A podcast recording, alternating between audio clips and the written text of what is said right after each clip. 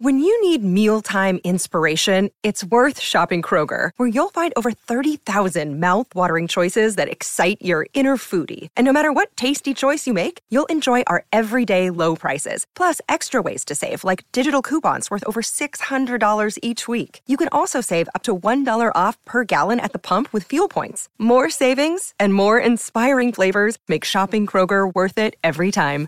Kroger, fresh for everyone. Fuel restrictions apply. Good risings. I'm Liz Earnshaw, and this is Hash It Out. This week, I have been talking about this phenomenon, this uptick that I've seen in couples who are coming in to see me and they are fighting a lot. They are feeling completely disconnected. And when we get down to it, it's because they're incredibly stressed. Not an unusual thing for this day and age for people to be stressed. However, there are certain couples who are stressed because they keep opting to add more and more stress into their lives and it's hurting their relationships. Today, I want to answer a really good listener question and follow up with some of my thoughts. So, this question is Dear Liz, how do you know if it is stress by design or just life? Life seems hard right now, or is it just me? No, absolutely not just you. Life is really, really hard right now. Life is so complicated for everyone in very different ways, right? We are navigating a pandemic. We are navigating issues economically. We are navigating people who are feeling disconnected from each other because they don't agree on important topics to them. We are working from home, but at the same time as working from home, we are having to take care of our kids because their schools are closed or their daycares are closed. So there's a lot of stress, and that's not what I'm talking about here. Stress impacts relationships regardless. And of course, couples at some point in their lives are going to experience stress, and many of us are experiencing stress right now. You know, on top of the stressors that have been added in since 2020, we also have everyday stressors that always existed, you know, getting projects in for work, getting stuck in traffic, all of that kind of stuff. I'm talking about something a little bit different here, though. What I'm talking about here is when people continue to add things into their lives without being really intentional about how it's impacting them or their relationships.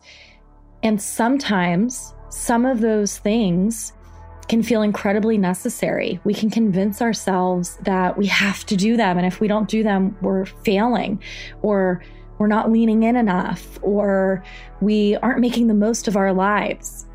And I think sometimes those feelings and those thoughts can be misleading. If we take the time to really sit down and think about what is truly necessary out of our stressors, I think we would find that a lot less is necessary. And then we would have more capacity to navigate those stressors than all of the other things that we add in this person's question was really good because it said, How do I even know if it's stress by design or just life? Sometimes it's really hard to know. I have couples who come in to see me and they don't know, right? They just think that life is overwhelming and chaotic and that they don't have any control over it. But when we sit down and talk and we talk about what matters and we talk about their values, we're not going to get rid of all the stress. There's going to be stress there. It is a stressful time in the world. Life is stressful. But sometimes we find that some of the things that they've been adding to their plate is more about fear or scarcity. I'm afraid that I'm not making the most of my life, or I'm afraid I don't have enough, or I'm afraid I'm not doing enough. So I really want to encourage everyone listening to think about the stress in your life and how much of it is related to something outside of your control and necessity. And are there some parts of the stress in your life where it does come from feeling like you have to keep adding on or something's wrong with you or you're not doing enough. If that's the case, that's where you want to rethink. Rethink if you want to put your energy into that, rethink what you want to do with that.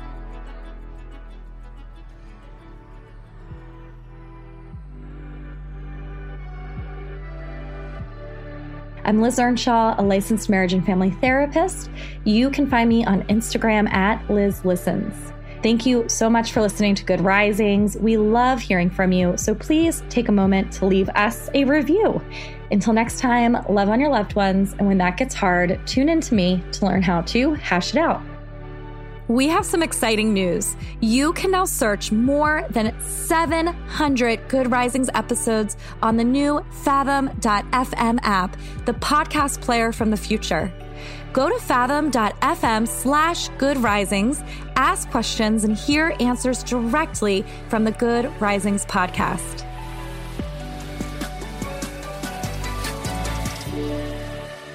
Good Risings is presented by Cavalry Audio.